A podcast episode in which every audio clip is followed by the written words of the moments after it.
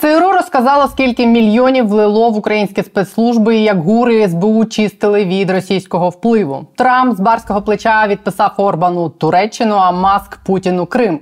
А офіс нашого президента цього тижня відсвяткує рівно рік, як заступники Андрія Єрмака шукають і не можуть знайти російський паспорт судді Богдана Львова, підставляючи СБУ, ЦРУ, президента і здоровий глузд. Вітаю, друзі! Це канал є питання. Я Олена Трибушна. Сьогодні 24 жовтня, вівторок. Про усі ці пристрасті наші американські буду розповідати сьогодні. Не забудьте підписатись на є питання, поставити подобайку і допомогти нам швидше досягнути півмільйона підписників. По перше, це красиво. Перед тим як я почну, маю до вас прохання долучитись до нашого збору для підрозділу спецпризначення, який працює на запорізькому напрямку.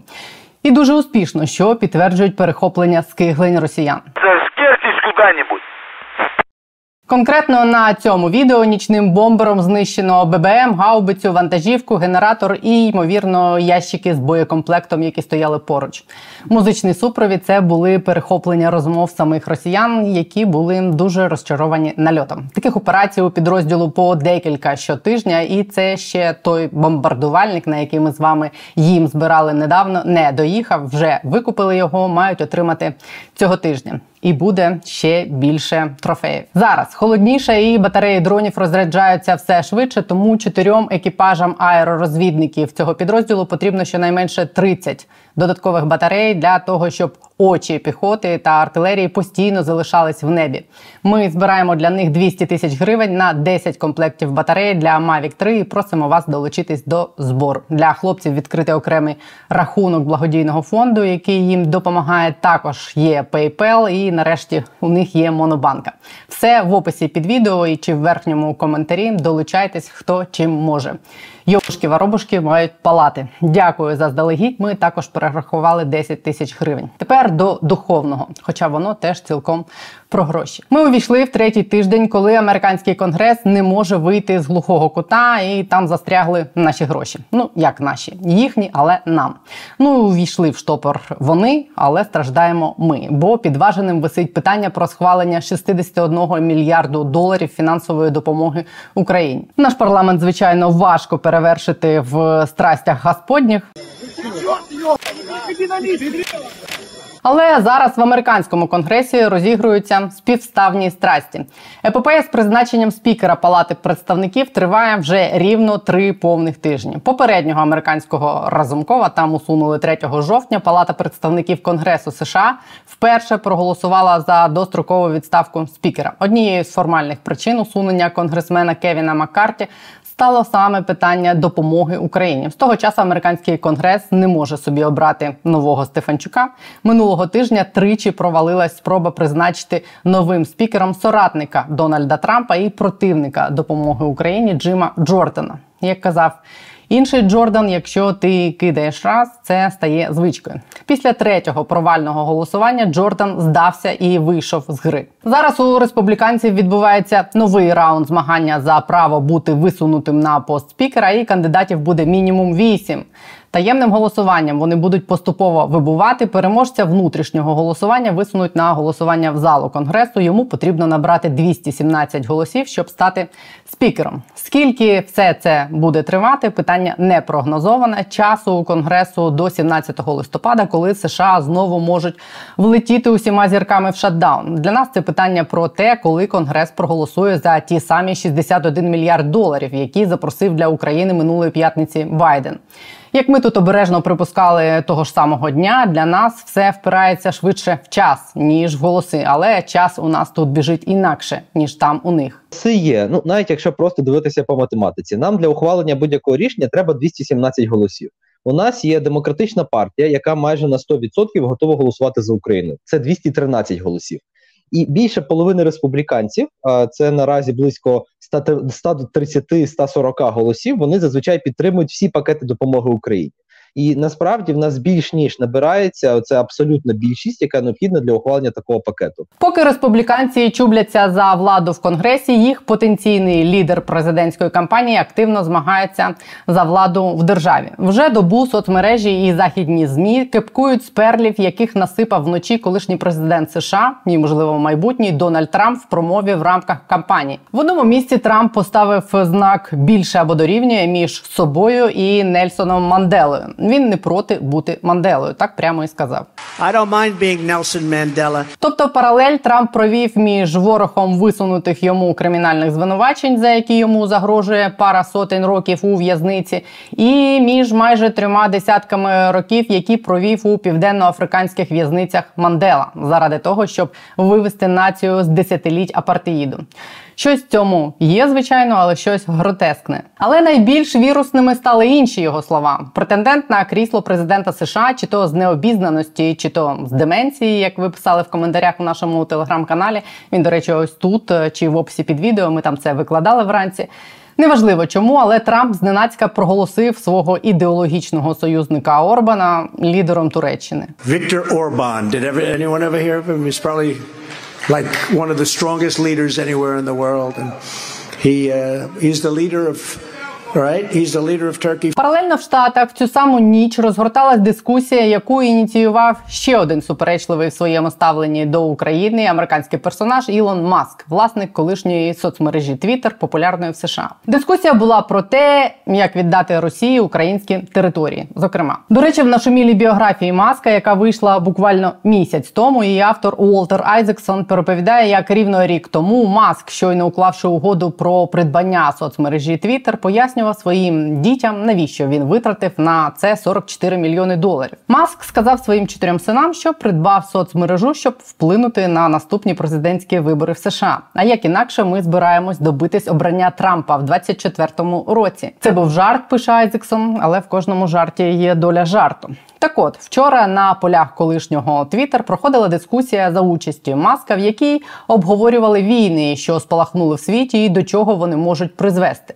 Маск висловлював думку про те, що військові конфлікти на близькому сході та в Україні можуть перерости у третю світову, тому США краще налагоджувати відносини з Росією і схиляти Україну до припинення вогню. Маск сказав, що вважає війну України проти Росії безнадійною, що в окупованих Росією російськомовних районах України це цитата немає антиросійського повстанського руху, і натякав, що нинішні лінії контролю території можуть бути перетворені на лінію припинення вогню або постійний кордон, навіть бо, мовляв, немає сенсу примушувати регіони, які хочуть бути частиною Росії. Це знову ж таки цитата, бути частиною України. Росія все одно, мовляв, не залишить ці землі і тому немає за що солдатам гинути щодня. Не знаю, хто формує думки маска, можливо, Твіттер, в якому думок такого шлаку є усіма мовами, в тому числі англійською, а можливо, щось ще про що ми колись дізнаємось. Як дізнались у вихідні з Washington Post, що російський олігарх, власник російського Forbes Магомед Мусаєв, ймовірно, приховано придбав всю глобальну медіагрупу Forbes. Український Forbes офіційно відписав, що глобальна угода остаточно не завершена і знаходиться в полі зору американських регуляторів. А український офіс Forbes служить єдиній групі інтересів своїй аудиторії. Історія ця справді не завершена. Нею займається і конгрес, і навіть Білий Дім. Але якщо це правда, і Сполучені Штати не відкатають усе назад, то наслідки того, що російський олігарх через величезне американське глобальне медіа такого впливу і охоплення отримає вплив на американську політику і американських політиків, це може мати наслідки для штатів в порівнянні з якими втручання росіян у їхні вибори в 2020 році може здатись дитячими забавками. Ну і нарешті.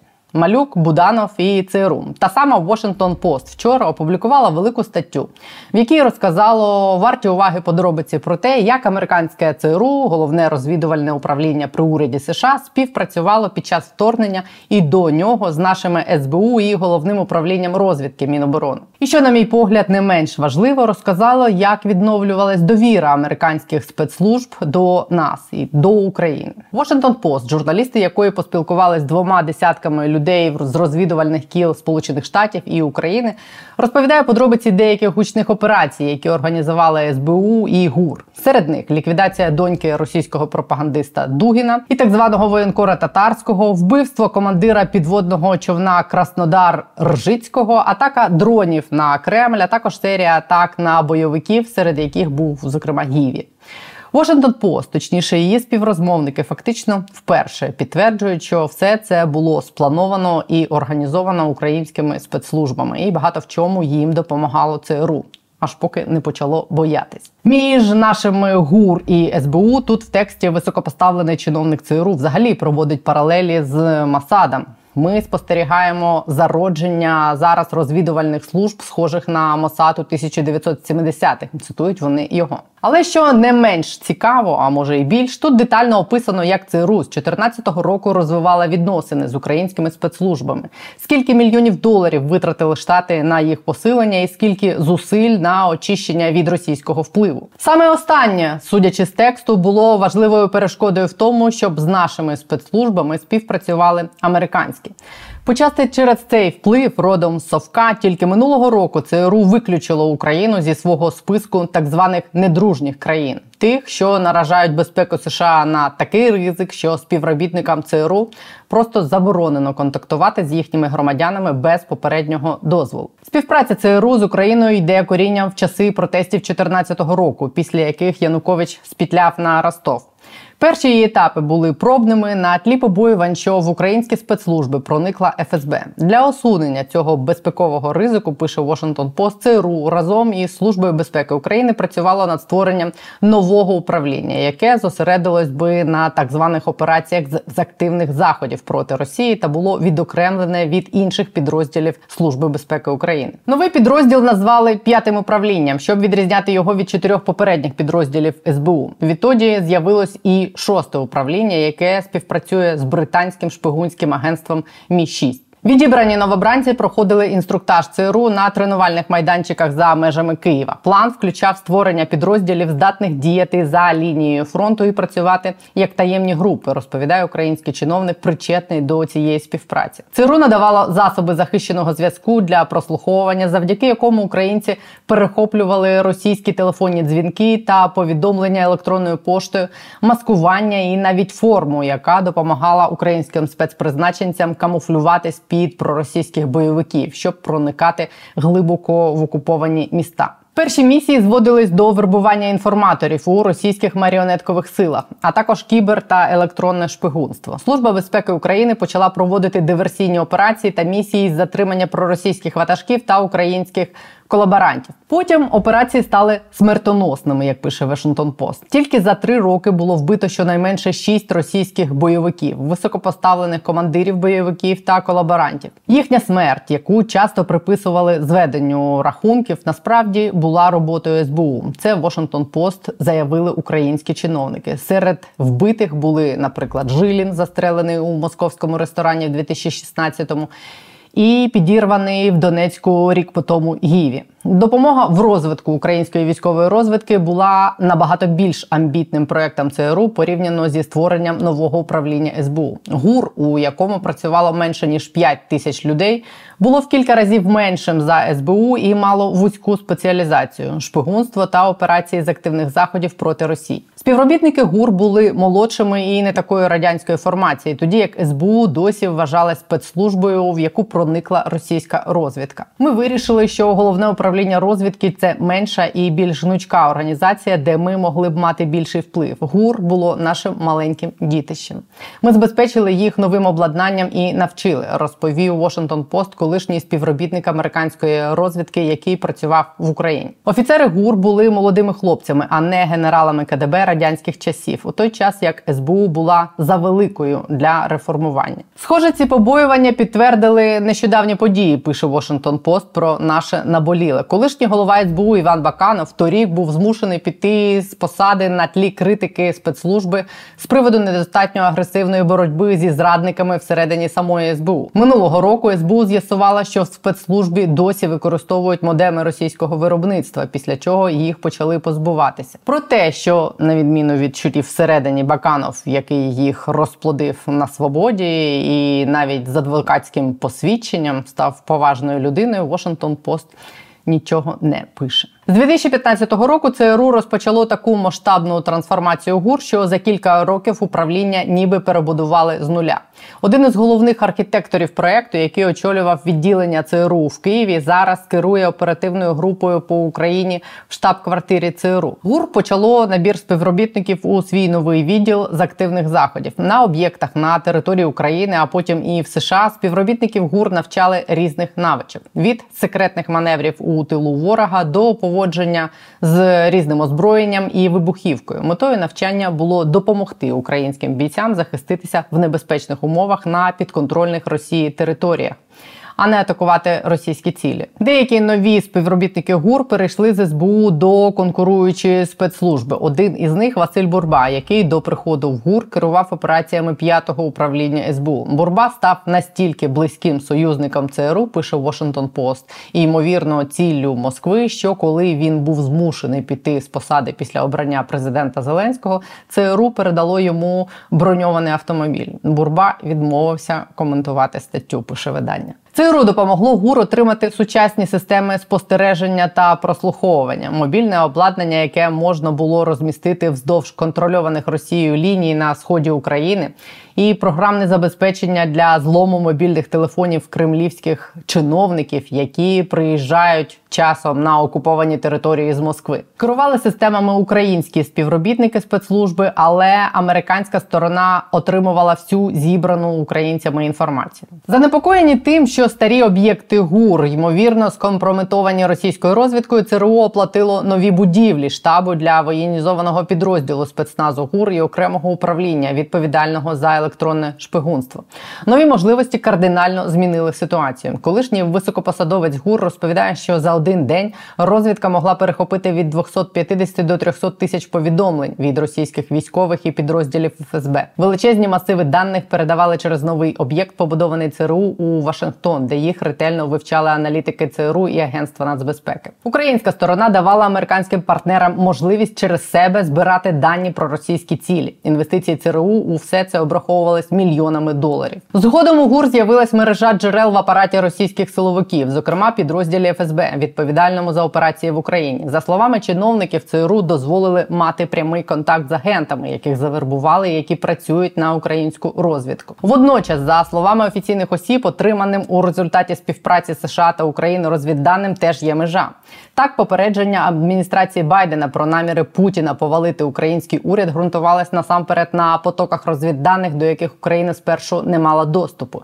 Як кажуть чиновники, збір Україною власних розвідданих певною мірою підживлював скептицизм Зеленського та інших щодо планів Путіна, оскільки вони прослуховували військові підрозділи і підрозділи ФСБ, які самі не знали про плани повномасштабного вторгнення впритул до дня вторгнення. Українці отримували точну картину від людей, що так само як вони були необізнані, сказав американський чиновник. Нові розвідувальні можливості України зіграли важливу роль від самого початку вторгнення. СБУ отримувала розвіддані про важливі російські об'єкти, що дало змогу, наприклад, завдати удару і ліквідувати кілька російських командирів і ледь не вбити самого Герасимова. За останній рік місії спецслужб дедалі частіше націлені не тільки на тил ворога, а й на територію Росії. Далі по тексту Washington Post порівнює голів СБУ Ігур Буданова і Малюка, їх схильність до публічності і непублічності. Розповідає в деталях про операції ГУР і СБУ в глибині Росії, з яких я почала, а також про те, як у американських спецслужб ці операції все більш зухвалі викликали все більше занепокоєння.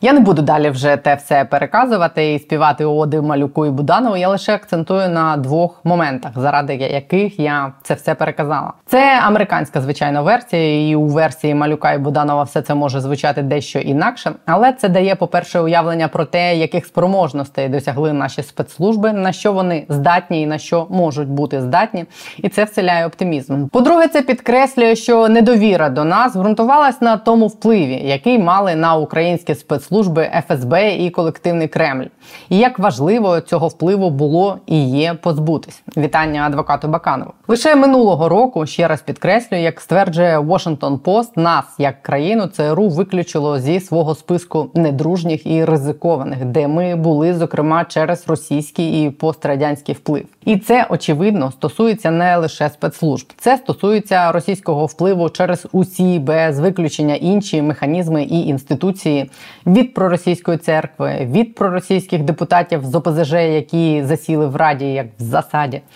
Російських спікерів, яких юзають державний фрідом і недержавні ютуб-канали, і суддів з російськими паспортами. Я от вчора, до речі, відправила в президентську комісію з питань громадянства запит її голові, заступнику керівника офісу президента Андрія Ярмака Олексію Дніпрову. Про те, чи встиг він за рік виконати доручення президента перевірити інформацію про російське громадянство сумновідомого судді Богдана Львова, звільненого з Верховного суду, за те, що ця сама СБУ, яку хвалить зараз американська ЦРУ, знайшла у Богдана Львова російський паспорт. Після того, як журналісти знайшли і паспорт, і квартири судді в Москві, сьогодні 24 жовтня. Так от через 4 дні, 28 жовтня, виповниться рівно рік як президент відповів на петицію з вимогою позбавити Львова українського громадянства і доручив очолюваній Олексієм Дніпровим комісії перевірити наявність підстав для припинення громадянства Львова і за результатами розгляду ухвалити рішення. Рік пройшов. Судячи з тиші, Олексій Дніпров, заступник голови офісу президента Андрія Єрмака, доручення президента ймовірно не виконав. І цим він, на мій погляд, ставить в незручне становище усіх. І СБУ Малявка, яке ще рік тому підтвердило, що у Львова є російський паспорт, і президента, доручення якого так виходить, можна не виконувати роками. І офіс президента, на який падають через цю історію підозри в тому, що це колективне рішення замовчати це питання в розрахунку на те, що якось розсмокчиться, як з Бакановим. Але думаю, воно не розсмокчиться. Будуть нагадувати і про Баканова, і про Львова, і обидві історії будуть продовжувати підривати довіру до влади, яка між чортами і чесністю суспільством обирає чомусь чортів. Це я зараз образно. Ось, власне, заради цього, мабуть, в першу чергу я переказувала сьогодні те, про що розказала Washington Post. Цілком справедливо нахвалюючи наші спецслужби за боротьбу з росіянами. У мене на тому на сьогодні майже крапка. Завтра думаю, ми випустимо продовження історії про бенкет під час війни і розкажемо, як після феєричного п'яного весілля настало зовсім не таке феєричне похмілля. Так, так, так. Це торт за 100 тисяч. Це він. Клеймо на життя. Тепер через провал з тортом нареченого прокурора шукають військоми. Наречена кадровичка ДБР, як ми з'ясували вчора, після весілля остаточно програла суд проти ДБР, у якого вона намагалась відсудити чверть мільйона. Я теж вчора про це писала, до речі, в нашому телеграм. Як моя колега Альона Савіна поспілкувалась з батьками обох молодят. Вашому сину намагались вручити повістку. Чи правда це? Не, не в курсі мене немає. Також розкажемо ще одну не менш цікаву історію про те, що за персонаж такий власник знаменитого вже на всю країну комплексу Емілі Різорт на Львівщині, де відпочивають заступники голови офісу президента, і на тачках якого їздить провідати в Європу дружину заступник генерального прокурора. Про все це завтра. Не забудьте задонатити на батареї, все в описі і в коментарі. Бережіть себе, підпишіться на є питання, вподобайка і побачимось.